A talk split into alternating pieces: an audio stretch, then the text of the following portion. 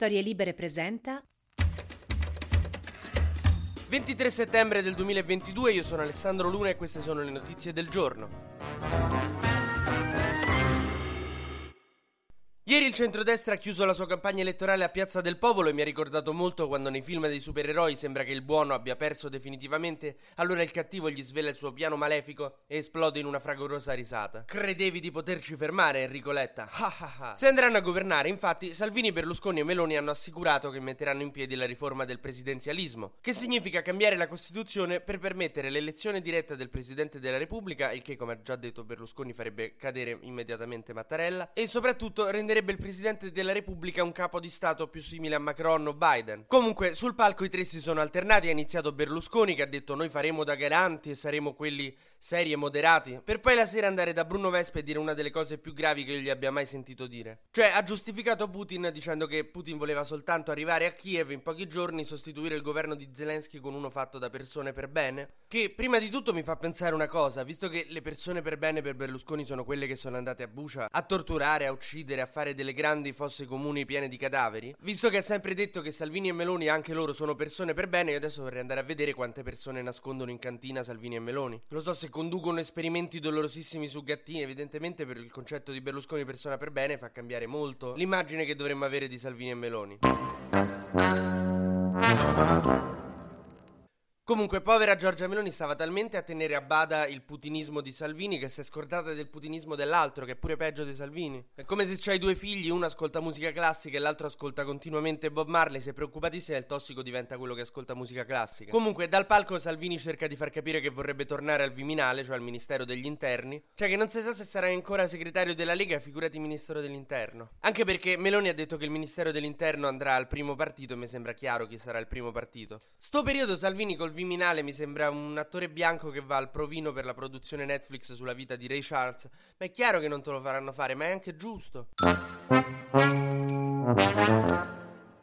Nel frattempo, oggi è l'ultimo giorno di campagna elettorale e vi assicuro che nel sud si sentono come le zebre quando arrivano 18 jeep con le persone coi binocoli. Visto che non si può parlare di sondaggi, non possiamo dire i sondaggi, però diciamo che il motivo per cui stanno tutti giù ha a che fare con i sondaggi, diciamo che le cose che girano internamente hanno fatto rendere conto a tutti di qualcosa che se dobbiamo stare da qualche parte in questi giorni è al sud. Giorgia Meloni chiuderà la campagna elettorale nel quartiere di Bagnoli a Napoli, storico quartiere della sinistra di Napoli dove un tempo una leader dell'MSI che andava lì a fare un comizio gli avrebbero tirato l'infradito. Letta nel frattempo fa proclami contro Conte e dice non saremo mai più insieme, commettendo lo stesso solito errore che fanno tutti i cazzo di politici in questo paese, ma perché dovete dire mai con questo, mai con quello che poi dopo due mesi vi ritrovate nelle condizioni che non potete fare altro che ritornarci? E poi a noi giornalisti toccherà andare a recuperare il video in cui dicevate mai con questo e dire ah guarda ti sei contraddetto, ormai non mi diverto manco più.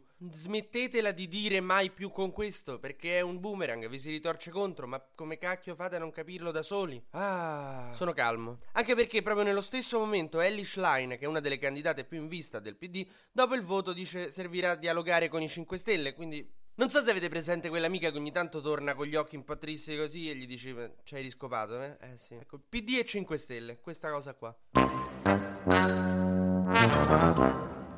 Nel frattempo in Russia si è svolta a occhio e croce questa dinamica. Putin ha detto ah l'Occidente ci sta mettendo i bastoni tra le ruote, bisogna mandare dei russi a combattere. E i russi hanno detto ok, quanti?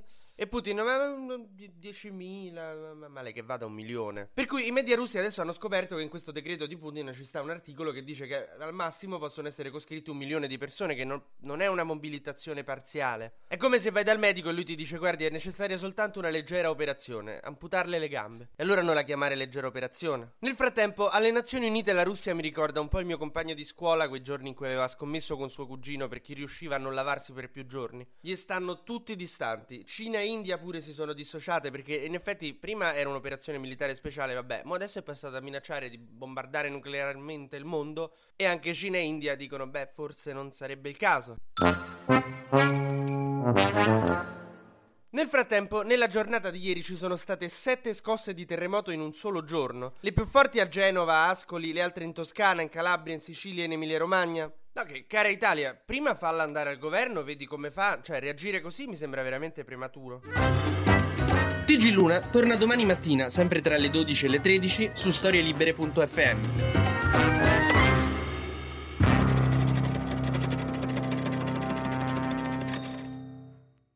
Una produzione storielibere.fm di Gianandrea Cerone e Rossana De Michele. Coordinamento editoriale Guido Guenci.